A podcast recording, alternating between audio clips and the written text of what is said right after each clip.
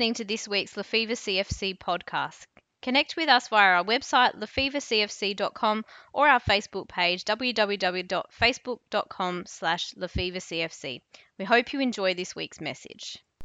It's my pleasure to introduce Pastor Bill. Many of you will know uh, Bill. He's the um, senior pastor of uh, the CRC Family Centre group of churches, also the national chairman of CRC. Um, has been doing that role for 20 years, um, and just in October last year was re-elected to continue in that role for another four years. So um, leads our movement. That's just the group of churches that we're part of. But inside of CRC, we have the Christian Family Centre churches that are part of CRC but uh, are united together. And we're part of that group of churches as well. And he heads that up and chairs that and leads leads that group of churches as well. So, um, but 45 years of leading the Christian Family Centre this year.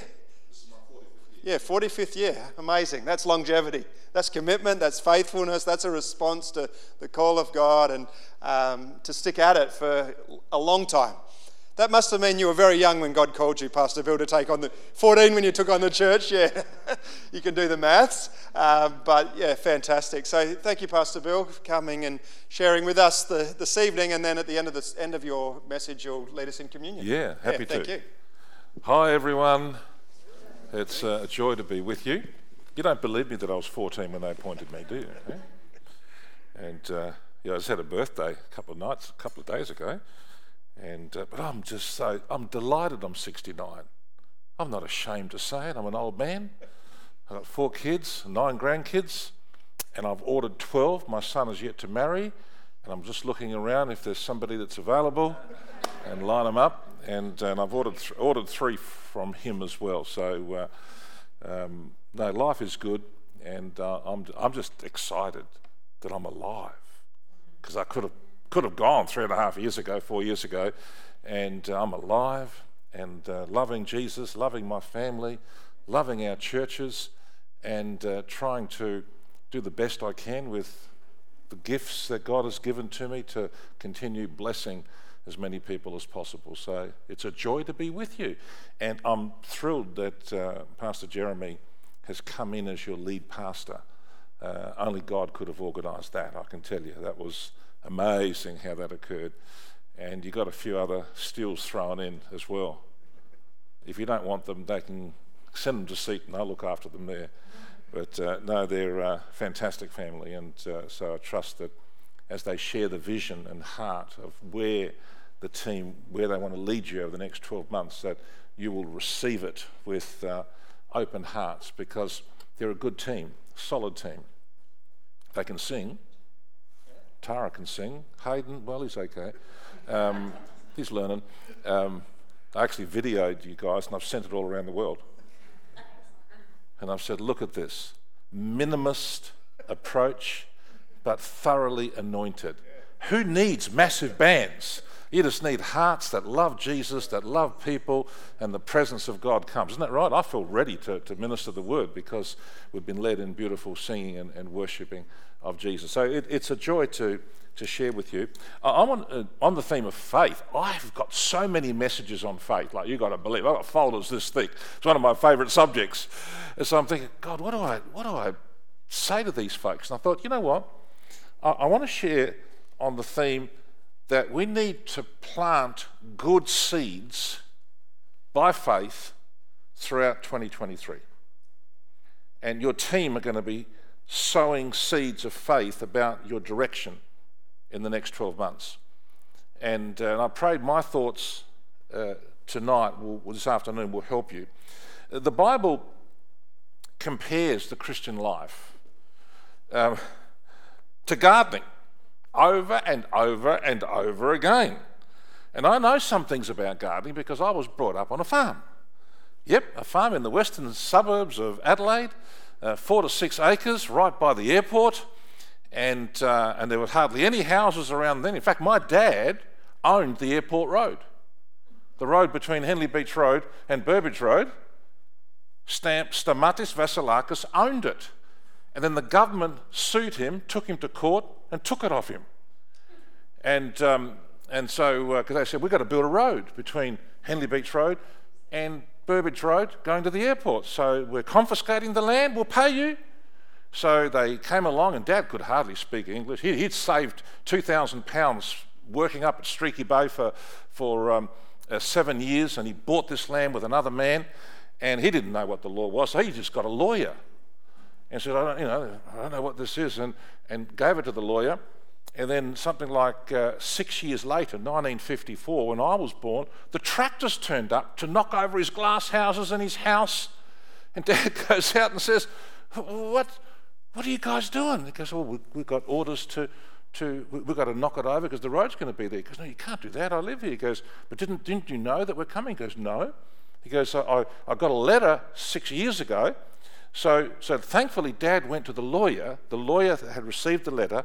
She happened to be Governor Roma Mitchell. She became the governor, so she was a young, strong Catholic lawyer. And uh, so Dad didn't know what was going on, and she said, Mr. Vasilakis, we're going to go to court. We're going to sue the government. And he did. We got our own, you know that film, the, the castle. We've got our own castle story, and it's true. If you don't believe me, check out the newspaper, Advertiser, 1954, and it has there, you know, migrant, stopping progress, you know, and all that stuff. And so finally, the judge threw the book at the government. I don't know whether it was state government or federal government, and said, You trying to jip this man? You're offering him 1948 prices, it's 1954. More than that, 1954 prices, and he can take as long as he likes to buy land and erect his glass houses and you compensate him for it. Dad came out thinking, what a country that me can sue the government and win. And so, um, so anyway, so, so that's just a story, has nothing to do with my message, but I thought I'd share it with you it's a great story. But, but growing up, my dad learnt to become a gardener. He didn't know about gardening, he didn't know about fishing. He learnt to become a fisherman. He's a man of faith. He just used to step out and he just did different trades. So, as a young boy, he was on the ships in the Aegean Sea from the island of Icaria, and he learnt how to, to, to you know, shift coal and all that kind of stuff. And, and then from there, he got into the merchant navy and went right around the world. And his aim was to go to, to Boston. He was going to jump ship before the war broke out, 1938. Going to jump ship. All the Greeks would go to Boston and New York. And so, but the captains of the ships were smart. They knew these young Greek boys and, and Italian men were trying to get out of Europe, so they used to trick them and say, Oh, yeah, we're going to the port of Boston. And then halfway across the Indian Ocean, because we're actually going to the port of Adelaide, he says, Where the heck is Adelaide? So the boys, they ran out of food across the Indian Ocean. Can you believe it? They had no unions in those days. They ran out of food, so three or four of the men had to be hospitalised at the Royal Adelaide Hospital. Their dad, big man, and, um, and so that's where he met a Greek in the same thing. And the Greek guy says, Forget Boston, New York. This is the best place in the world. So he comes here, he jumps ship, illegal. They put him in a fruit truck, they put him in a cupboard, they hid him in a cupboard in Hindmarsh. So when the cops would come around, they'd hide him in there because the captain was saying, You've got to find that Vasilakis. And, uh, you know, and what they used to do, they only used to give them 10% of their income because they knew these boys would jump ship. So he only had 10% of the income that he earned. And so then they, they hit him when the cops came around to the other Icarians. They hit him in, a, in the back of a fruit truck, sent him up to Streaky Bay. There he, he worked for something like seven years, right throughout the war, except when he got conscripted. Can you believe it? So the war breaks out, and they have an amnesty, and they say, okay, we want to know who's Greek, who's Italian, who's German. And so he, he actually had to identify himself. The local cop couldn't believe it. He says, You're an illegal? And dad was one of his friends. So then I said, Okay, and you've done national service for a year in Greece? In the army, boy. You've got a choice. Go to Papua New Guinea or to the abattoirs at Port Lincoln to make bully beef for the troops. Have a guess what dad chose? Bully beef at, at Port Lincoln. So, anyway, so dad learnt to fish and he did it really well he stepped out in faith and then he bought this land and, and he, he, didn't know how to, he didn't know how to market garden, so he actually hooked up with a Bulgarian guy somewhere in the western suburbs who says, Teach me how to market garden. And he learnt about it. Then after that, he sold all that stuff and became a businessman. Put up units and you know, he just entrepreneur. But I, what I think about my dad is he was an amazing seed sower. He knew how to, to step out in faith, take calculated risks, okay, not stupid risks, not crazy stuff, and he was able to create wealth. He was able to, to, to create an amazing uh, living for himself. And, and I, I can't recall ever feeling like I was poor. I can't recall ever. Dad and mum just gave us such security. And then when they went to be with the Lord, I can't believe the inheritance they poured out upon my three sisters and I. We actually didn't want it. We used to say, Dad, Mum, you guys have got to go to Greece, you've got to go and travel the world and all that stuff, but no. And so, what he sowed with his life, I'm receiving the benefits of it now, and my kids and my grandkids are receiving the benefit of it. So, you, you might have nothing. You might think you have nothing, but you've got your life, you've got your the three T's time, talent, and treasure. We all have time, we all have talents, we all have treasure. And if we think that's those three things are just for me, you're going to miss out on life. They're given to you so that you can sow by faith into the lives of others, into God's kingdom, and you will produce amazing fruit, fantastic fruit. So I know what I'm talking about when it comes to market gardening. Anyone else here grew up on a farm? Oh, I've got some competition. Some people know they'll check, they'll check what I'm going to say. All right, now, let me specifically nail down about God's laws or faith laws of the harvest. God's laws of planting and harvesting, the laws of sowing and reaping. And, uh, you know, Genesis 8:22 says, "As long as the earth endures, there will be seed time and harvest." And Galatians 6 7 says, Don't be misled. No one makes a fool of God. Whatever a person plants, he will harvest in the positive and in the negative. Okay? So it doesn't say that he will, it says he will harvest, not he might harvest. It'll happen one way or the other, either positively or negatively. If you ignore the laws of sowing and reaping in your life, it's going to hurt you. It's going to cause damage to your life, your family, your friends, and society. If you wisely use the laws of sowing and reaping, in your life, you're going to be blessed, absolutely blessed by them. And, and, you can use these laws literally, these faith laws, in every single area of your life. You can use them in your relationships, sowing and reaping. You can use them in relation to your health. What you sow, you reap. You can use them in relation to your finances, in relation to your career. And, and in many respects, whatever you need more of in your life, think about this whatever you need more of in your life, you need to plant the appropriate seeds in faith. If you like, if you're saying, well, look, I really feel like I need more appreciation, people don't appreciate me enough. And, uh, well, I, I need more friends. I don't have enough friends. Nobody wants to be my friend. Okay? Or, or, I, need, I need people to respect me and to appreciate me. This is to do with relationships. You know, you know the answer to being appreciated, being respected, and making friends? You need to start appreciating people. You start sowing, even if you don't feel like appreciating them. If you want respect, you start respecting people. You want friends? Start being friendly. I love what Jeremy said in leading you. He, put, he pulled the rug from under you. Don't go to your mate, go to somebody else. At church over the years, you see people, oh, this church is not friendly. You know, no one loves me, and this, this standing in the corner like this. And, and, and it's like giving the vibe like, don't come near me, I bite. So if you want to make friends, if you want friends, be friendly. be friendly. Take an interest in another person. You might say, I don't feel like being it. Well, you, are going to be friendless. As you, by faith, step out and you show friendship to him and to him and to her and to her and to her and to her and to him and to him. And you, you know what? You're going to be, you're going to have so many friends, you're going to have to fight them off. Everyone will want to be your friend.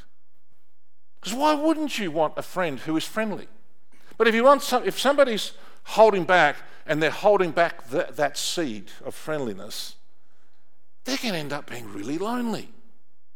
It applies to every aspect of your life, every dimension of your life. If you feel like you need more talent, well, I haven't got many talents. Well, start using the little talent that you have, and you know what's going to happen? It'll grow and develop, and God just may pop in another one. If you don't use it, you lose it, someone said. I think that's true. If you need more time, if you need more money, if you need more energy, start sowing your time, your money, your energy into Jesus' cause, into serving Him and His purposes. If you need more witnessing power, say, oh, you know, like, oh, I just I need more witnessing power to be able to share the gospel. Well, you need to pray with the expectation that the Holy Spirit will give you the opportunities. And so you start praying and you start envisaging those family members and those friends that are unsaved, and you see yourself witnessing to them. Holy imagination. You start planning it in your thinking and say, Lord, I don't know what to do, how to do it. But what are you doing? You're sowing faith prayers. You're saying, Lord, these people are unsaved in my family or my friends. How am I going to, to do this? And you know, amazingly, when you start thinking about others and praying for them and sowing your best prayers for the salvation of those people, somehow God opens up doors, opportunities for you to be able to share your story. And particularly if you're a friendly person and you're a nice person. If you're not a nice person, not a friendly person, they're not going to listen to you. But if they like you because you're likable, if you're, you're making friends with them and you're being friendly, they're going to listen. We had one of our businessmen at church, and he came up to me, this was several years ago. Oh, Pastor Bill, I figured out why none of, none of my staff come to Easter and Christmas when I invite them. I'm like, oh, because I got a revelation.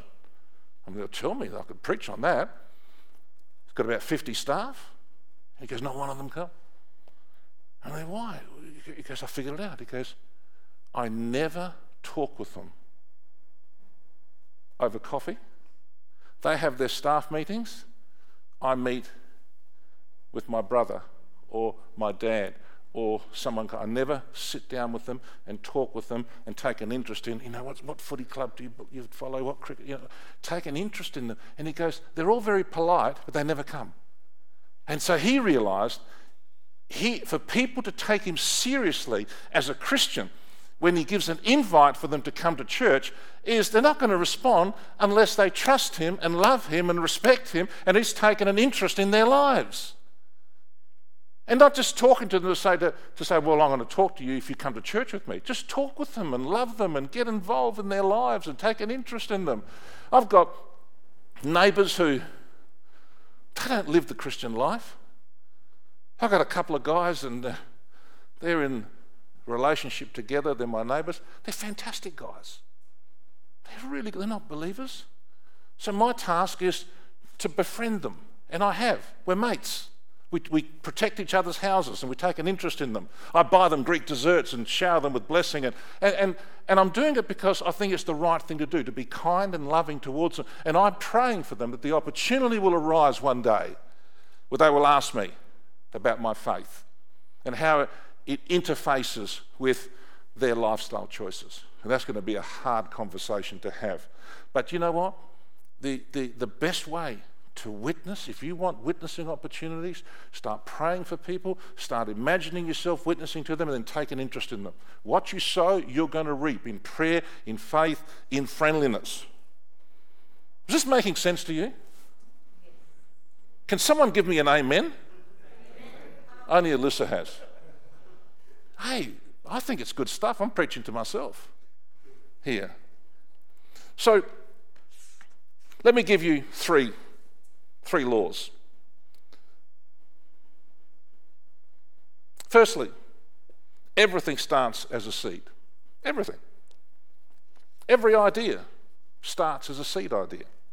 Every dream starts as a dream seed. Every achievement. When Australia was colon- we became a federation in 1901. Okay? The six colonies that were very independent, had their own police forces, armies, foreign affairs. They basically were little colonies under the British Crown, but they, you know, they had, had to have they were independent. They had separate railway gauges. you'd have to, you know, 3.6 in one state, then, then 4.8 in another, then 5.3 in another. So you had to get off the train and go there because they just thought, well, we're just independent. We're doing our own thing. And Aussies are really independent. How do you get six independent states and a couple of territories to unite to form a Commonwealth when Sydney and Melbourne scared the living daylights out of everyone? Because half the population was in Sydney and Melbourne. So, how the heck do you think, well, Western Australia, Tassie, South Australia, with minimal populations? Well, there was a guy, his name was Henry Parkes. He was the Premier of New South Wales. And you probably see him, the guy with the great big long beard. And he had a vision. And the Tenterfield address, when he got together the premiers and others, he goes, We've got to unify. And it took about 15 years. And he died five years before it actually took place. And, uh, and dear old Sir, Sir Henry Parkes initiated just an idea that we should federate. And then there was this South Australian governor named Charles Kingston. He was a ratbag. You know anything about Charles Kingston? Didn't mess with Charles. Anyway, he got the idea and, and he took it. And you know, the Australian Constitution was written up in Manoa in the Adelaide Hills. Two or three of them got together and they wrote the first draft and they went, it took about 10 years, but it just came as an idea by Sir Henry Parkes, an impossible idea, and by faith he spoke it into people's lives. And within 10 years, Australia federated, and we federated into a nation on a continent without a war, without civil strife, and we've had a constitution that has held this nation together for 123 years in peace and harmony. And uh, I think, what an, what an, a Paul Keating, the, the, the great Labor Prime Minister, he says, oh, he used to get really mad. He would say, you know what? People say Gallipoli was where the nation was born. He goes, Fooey! Goes, the greatest achievement Australia's ever achieved is federation. The 1880s and 1890s, when we all came together and we decided to form a nation state on a continent without a war, without pressure, and the people chose it, and the people themselves came up with the Constitution, not a politician's Constitution. They can't change it. We change it. Hallelujah. Isn't that great? That's why it's hard to change. It was an idea. When a group of scientists in 1961 broke into President Kennedy's office, they got an inside contact and they got in there to see the president. Had, I think they had half an hour with him. And so the normal bureaucracy said, no, no, you can't go see the president. It takes six months. And they got in through some contact. So they sat down and talked with him. And I've read the account by Hugh Sidey, who was the famous Time reporter. He was actually there. Kennedy and him were friends. And Hugh Sidey records it. He goes, you know, these guys, and they're, and they're saying to him, Mr. President, we think we can get a man onto the moon and get him back again. We reckon we can do it within 10 years. And they, they give all their theories. Nothing's been created to actually achieve this. It was an idea. So Sidey was going, he's sitting there, he goes, I knew something was happening. He goes, There's the president. He goes, I, I knew him well enough. And he'd sit back on his rocking chair and if an idea grabbed him that he thought, hmm, he would sit back and tap his teeth.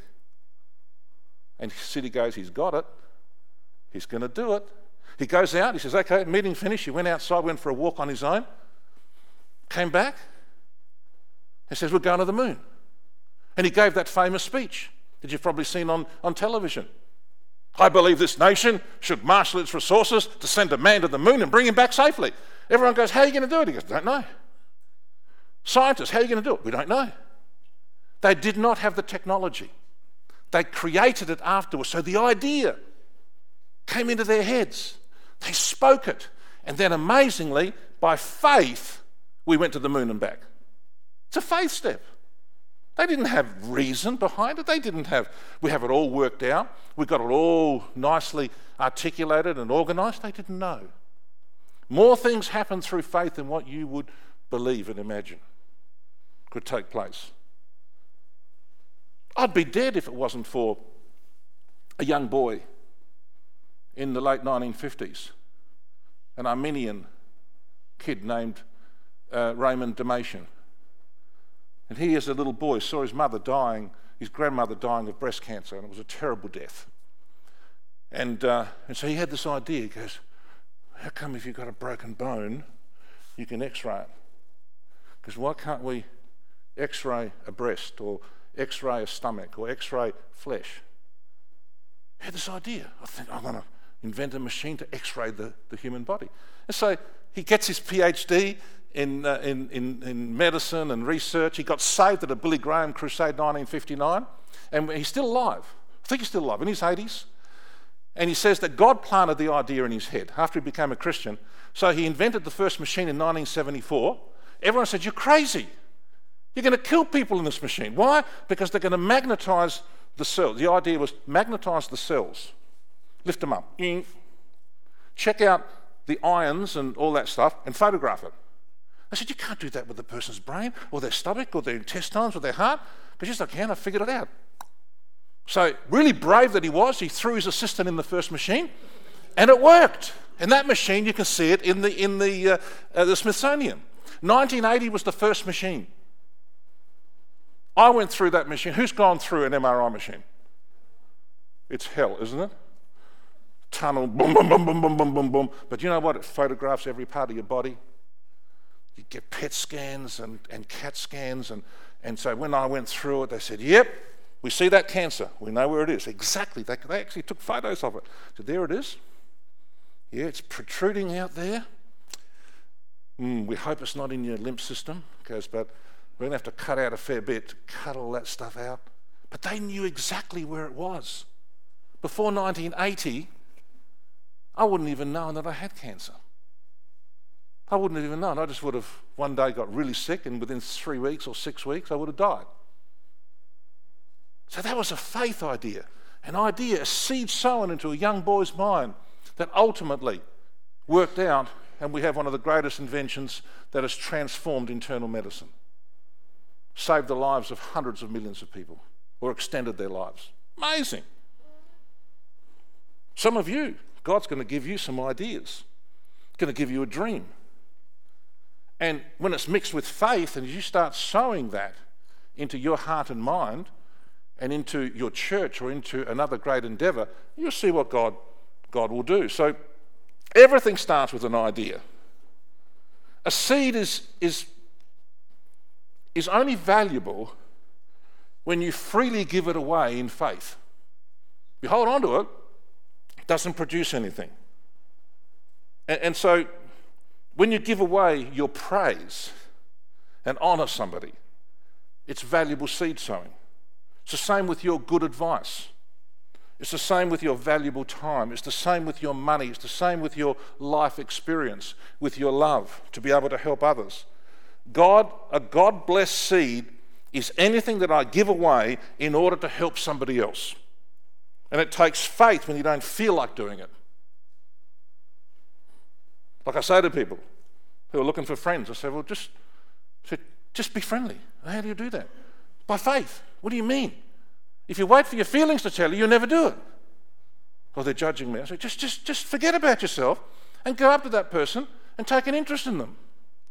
And if they show an interest back, don't become a leech and say, oh, I finally got a friend, because you're doing it for the wrong motive. You sow the seed and be friendly, and if it comes back to you in a friendship, that's, that's the gift of God. But if you do it to say, I'll do it if, they become my friend. No, no, it doesn't work that way.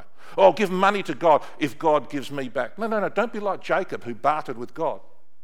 You can't barter with God. You just follow his laws of faith, and somehow it's going to come back to you. So, your words are seeds. Words can be such life changing seeds that we can plant into people's hearts and minds and they can grow, and they do grow to bear fruit. So you need to choose your words wisely, especially when you're talking with people that you love, your children, your grandchildren, your husband, your wife, your friends. And, and you sow the right seeds, and you're going to have wonderful relationships. So let me just ask you this is what kind of faith seeds are you planting into your relationships? Think about it. Are there some relationships that you're just not sowing the right seeds? If you're a boss and you have staff, or if you're an employee and you have a boss, what kind of seeds are you sowing into those relationships? You sow the right seeds and it's going to come back and bless you. You sow the wrong seeds and you're going to end up in a very sorry state. Look at this scripture, Ephesians 4:29. Do not use harmful words but only helpful words, the kind that build up and provide what is needed so that what you say will do good to those who hear you. Isn't that great? That's a great scripture. I think in the, the Living or the um, New International Version, it says, Do not let any unwholesome talk come out of your mouth. I got my kids to memorize that. Instead of washing their mouth out with soap, I said, I want you to memorize this. Do not let any unwholesome talk come out of your mouth, only what is profitable for helping to build others up. And so when I'd hear them gossiping and you know, slandering or being negative, I say, Ephesians 4.29. Oh, Dad, you know, say it to me. Come here, tell me. What does it say? I'd get them to come and stand with me and say, Ephesians 4.29, what does it say? Do not let anyone unwholesome talk. Come that was unwholesome talk. We don't talk like that in the Vasilakis household. And if that person came in through the front door, would you change your conversation? Oh, of course we would. Well, don't say that behind their backs. I'd nail them. What am I doing? I'm sowing good seed. I'm sowing good seed into my kids to make them into, into nice, good people who others want to hang around with them, not nasty, bitchy, kind of horrible, critical, always looking for the negative. And, and uh, you want to produce magnificent kids, you sow the right seeds into their lives. And I tell you, you're going to reap a bountiful harvest. You want friends, it's going to come your way. Now, secondly, nothing happens until a seed is planted. It can't do any good unless it's planted in the ground. Look what Jesus said. He used this principle to explain why he came to die. And Jesus said, Unless a grain of wheat is buried in the ground, it cannot reproduce. But if it dies, it will produce much fruit. So, my dad, I still remember, dear dad, he'd get the best, they used to call them buxes. They still call big tomatoes buxes? That's a brand. Great big bucks. Buxom, that sounds a bit rude, doesn't it? Buxom tomato. They're called buxes. Still remember that. Great big tomatoes. And the really ripe ones, he would, he would store on a high ledge so that I couldn't get it and eat it. And when it dried out, he'd get the seeds. You might have had, say, 50 of those bucks tomatoes. He'd get the seed, he'd dry the seed out on, on, a, on a bed, and then he'd put them up high ups again so little Billy wouldn't get up there and wreck them. He'd have a jar full of these tomatoes, seeds, dried. Those tomato seeds were full of potential. But that's all they would have been if they had stayed there. What did my dad do? I still remember what he used to do. He used to get them and he'd water the ground, he'd rotroho it, he'd have a little kind of instrument where he'd put a, a hole in the ground and drop a seed and then cover it over. And he'd just do that row after row after row after row after row. No evidence that that thing would germinate. But he had to, by faith, believe that there's life in that seed, and if he sowed it and let it die, that something good was going to come out of it. And it did. And uh, so he, he sowed them into the ground as an act of faith because he couldn't see what was happening under the dirt. Jesus said this in Mark 4 The kingdom of God is like someone who plants seed in the ground. Night and day, whether the person is asleep or awake, the seed still grows, but the person does not know how it grows. So if you're waiting to step out in faith and sow the right seed until you have evidence of it, until you feel it, it ain't going to happen. It's not faith. The godly seeds you sow can't be seen until they germinate, and that's the element of faith, and it requires a lot of patience. Uh, Galatians 1 says this So let's not get tired of doing what is good. At just the right time, we will reap a harvest of blessing if we don't give up. Hey, never give up. Thirdly, whatever you plant is what you'll reap. It's the law of reproduction. Galatians 6 7 says, You will reap exactly what you plant. It's an inviolable rule of the universe. It'll either work for you or work against you. The farmer doesn't wonder about what's going to grow, he doesn't doubt what's going to grow. If I plant a tomato seed, I'm not going to get an orange out of that. I'm not going to get a pear is what the kind of seed that you sow is where you're going to receive back from that seed.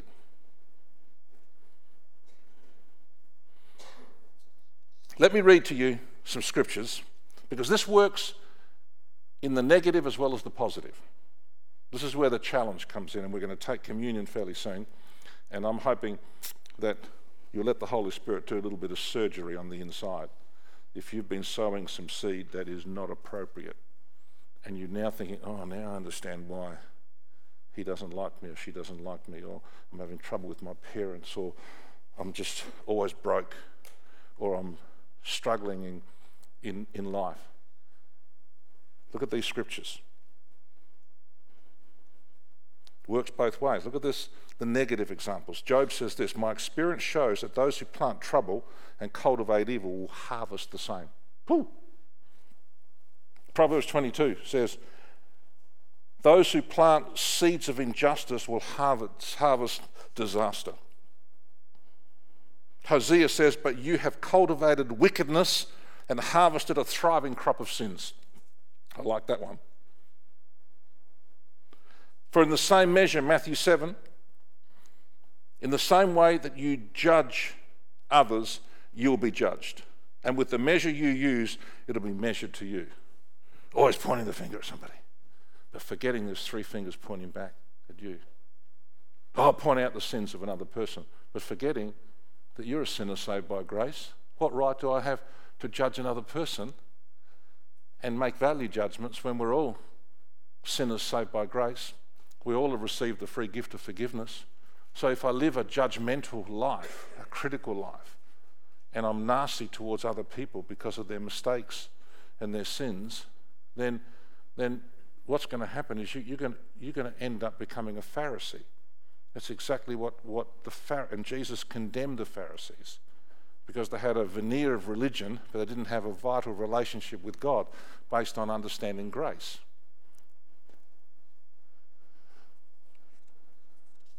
Now let me give you some positive ones. Proverbs 11:18 says, "The one who sows righteousness will reap a sure reward." Hosea, plant the good seeds of righteousness and you'll harvest a crop of love. I like that. You want a crop of love or a crop of hatred? I know what I want. Plough up the hard ground of your hearts. For some of you, if there's some hardness in your hearts in this area, plough it up, for now is the time to seek the Lord, particularly as we take the Lord's Supper. Now's the time. It's like, you know what? Yeah, I've got some attitudes. I've got some I've been sowing some negative stuff. I don't want to know what they are, neither does Pastor Jeremy. Well, I think he doesn't. It's between God and you. He loves you in spite of your sins. He's, he's accepted you, not waiting for you to change your behavior and say, Well, you change your behavior, son, daughter, and then I'll save you. No, no, no. While we were yet sinners, Christ died for us. He died for the ungodly. So he doesn't wait for perfection, doesn't wait for change your behavior first. He says, Come to me with humility, come to me with an attitude of saying, I am wrong, I have sinned, I am sorry, please forgive me, Lord, and, and give over to him, and he will make, give you a right standing with God the Father by free grace. Then he sends the Holy Spirit to come and live within you to make you change your behavior, not make you, inspire you to change your behaviors because we all are a bundle of habits and, and some of us have got bad habits. So once we're saved, He starts working on us, He starts changing us, He starts to, to, to, to mold us. I remember, oh, how many people? In, in the early days, in, in the 1970s, when, when I got saved, in the middle of the Jesus movement, this is at the end of, or the beginnings of the sexual revolution. I mean, it was just madness. So, how many guys and girls would come and get saved? And they'd been sleeping together and they'd been mucking around and doing all kinds of stuff. And so they, they, they got saved, and every so often there'd be a girl that would come up and go, Oh, I did it again. I slept with him. I slept with her. I couldn't resist having sex with them. And they think I was going to kick them out of the church. And I said, Well, I said, Thank you for coming forward and confessing it. I said, Have you done that to Jesus? Oh, yes, several times. I said, Well, have you received forgiveness? Well, we think so. All I need to do was to actually help them to see Jesus as the great grace giver, as the one who forgives. And then to say, Now, can we talk about how you can change some habit patterns and st- stuff that you can do to protect yourself? And that became a good conversation regarding Uh, how do you walk with God? How do you protect yourself? You know, and, and little guidelines and stuff, but not to, to make them Christians, but because they are Christians, they can now receive the guidelines of the Word and the empowerment of the Spirit to be able to overcome. And so that's, that's, that's just, all of us have been in that boat. Have a look at the scripture here. James 3. Well, Hosea 10:12 is a good one. So, folks, plough up the hard, the hard ground of your hearts, for now is the time to seek the Lord. if there's judgmentalism, if there's harshness, if there's selfishness, if there's unfriendliness, if there's gossiping, if there's all stuff that's dark, now's the time to say, you know what? I'm not going to sow any more dark seeds. I'm, I'm, God, help me to sow the good seeds. James says this, and those who are peacemakers will plant seeds of peace and reap a harvest of righteousness or goodness. Isn't that good? Those who are peacemakers will plant seeds of peace. Wow. So you're getting the idea this is not some minor message of the Bible? This is really a big one. The laws of the harvest are true and they are powerful. You will reap what you faithfully sow with your children, with your wife, with your husband, with your business, with your friends, with your neighbours. It'll either work for you or it'll work against you. You sow anger, and that's what you're going to get. You're going to get a bunch of angry kids. You show me young, young children that are full of anger, and I, not 100%, I guarantee they've been brought up in a very angry home where a mother will explode or a, or a father will explode, and they, they're socialized into that kind of behavior, and they bring that into their own marriages. It's awful.